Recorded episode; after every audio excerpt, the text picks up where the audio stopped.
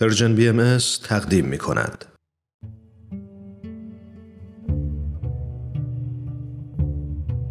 صد پرسش صد پاسخ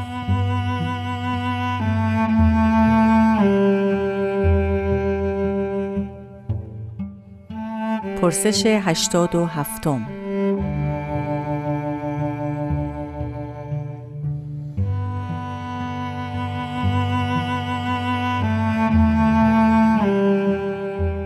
به نظر شما علت مشکلاتی که ایران و ایرانی ها با آن روبرو هستند چیست؟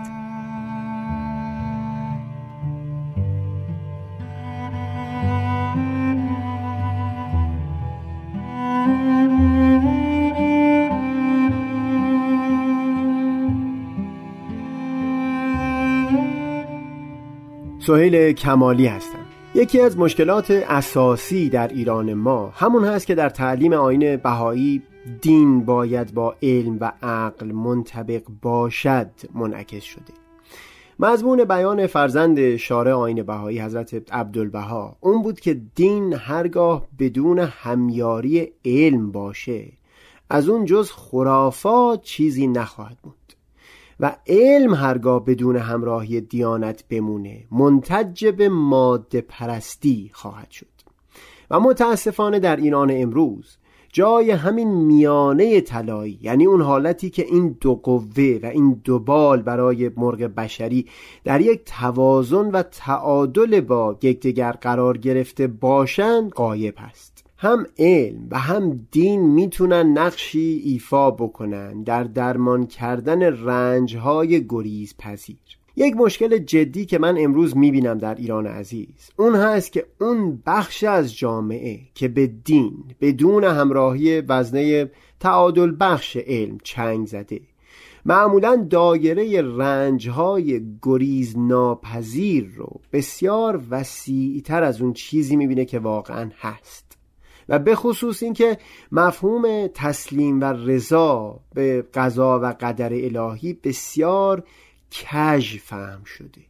این مفهوم نیکو در ادیان که شما نهایت تلاش خود رو بکنی و حقیقتا هر کاری که از دست برمیاد با جان و دل انجام بدی. اما دست آخر رضایتمند باشی به اون نتیجه که از اون تلاش مستمر پدید میاد. این مفهوم بلند و آرام بخش جای خودش رو داده به کمکاری و نشوندن رنجهای زوال ناپذیر بر جای مشکلات حل شدنی. در کنار این مشکل گم شده بودن میانه طلایی برای رابطه علم و دین چندین مشکل بزرگ دیگه هم به نظر می‌رسه که به اون پرداخته بشه. اما به خاطر تنگی وقت من می‌تونم فقط درباره یک مورد دیگه صحبتی داشته باشم و اون مسئله تعصب هست. بیشتر در سخنی از یکی از فاضلان نقل کردم که بر اساس متون آین بهایی تعریفی از تعصب به دست می‌داد. محبتی که در کنار خود بغز و نفرت از اون دیگری رو همراه داشته باشه. محبت به دیانت خود نیکو هست اما اونگاه که با بغز و نفرت نسبت به دیگر ادیان جفت بشه میشه تعصب دینی. همچون دشواری که امروز در ایران عزیز به چشم میاد رو میشه در پرتو مقایسه با دیدگاه اعتقاد راسخ به وحدت عالم انسانی بهتر فهم کرد. دیدگاهی که در اون بهبود حال عالم برابر میشه با بهتر شدن اوضاع تک تک اجزای تشکیل دهنده اون. که در اون لازمه نیکوتر شدن حال من به هیچ وجه ویرانی اون دیگری و پسروندن اون یکی نیست و اون دیگری به چشم دشمن نگریسته نمیشه. بگذارید به عنوان ریشه و اساسی برای این آسی بیانی از حضرت بهالا رو نقل بکنم در یکی از مهمترین الواح به نام اصل کل الخیر که در اون عمیق ترین صورت فضیلت ها و رزیلت ها رو بیان فرمودن.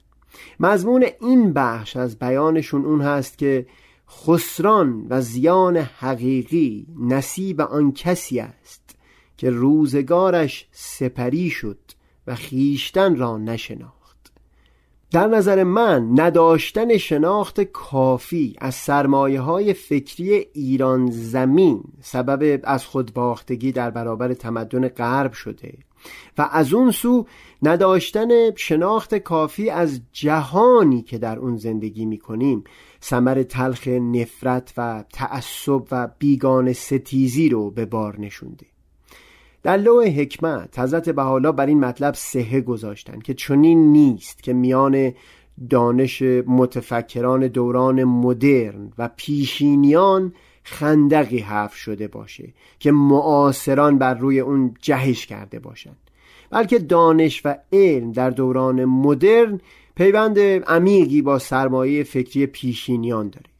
آشنایی نزدیک با سرمایه های فکری و معنوی ایران زمین همچون مولانا، فردوسی، غزالی، فخر رازی، ابن سینا و سایر اندیشمندان سبب میشه تا این بینش نیکو در دل ما ایرانیان ریشه بدونه اما از اون سو بینشی جهانی نیاز هست تا جرفای جان ما رو قانع بکنه که بهشت پرآرام آینده بشر جایی هست که گلهای اون فرهنگهای گوناگون بشری خواهد بود.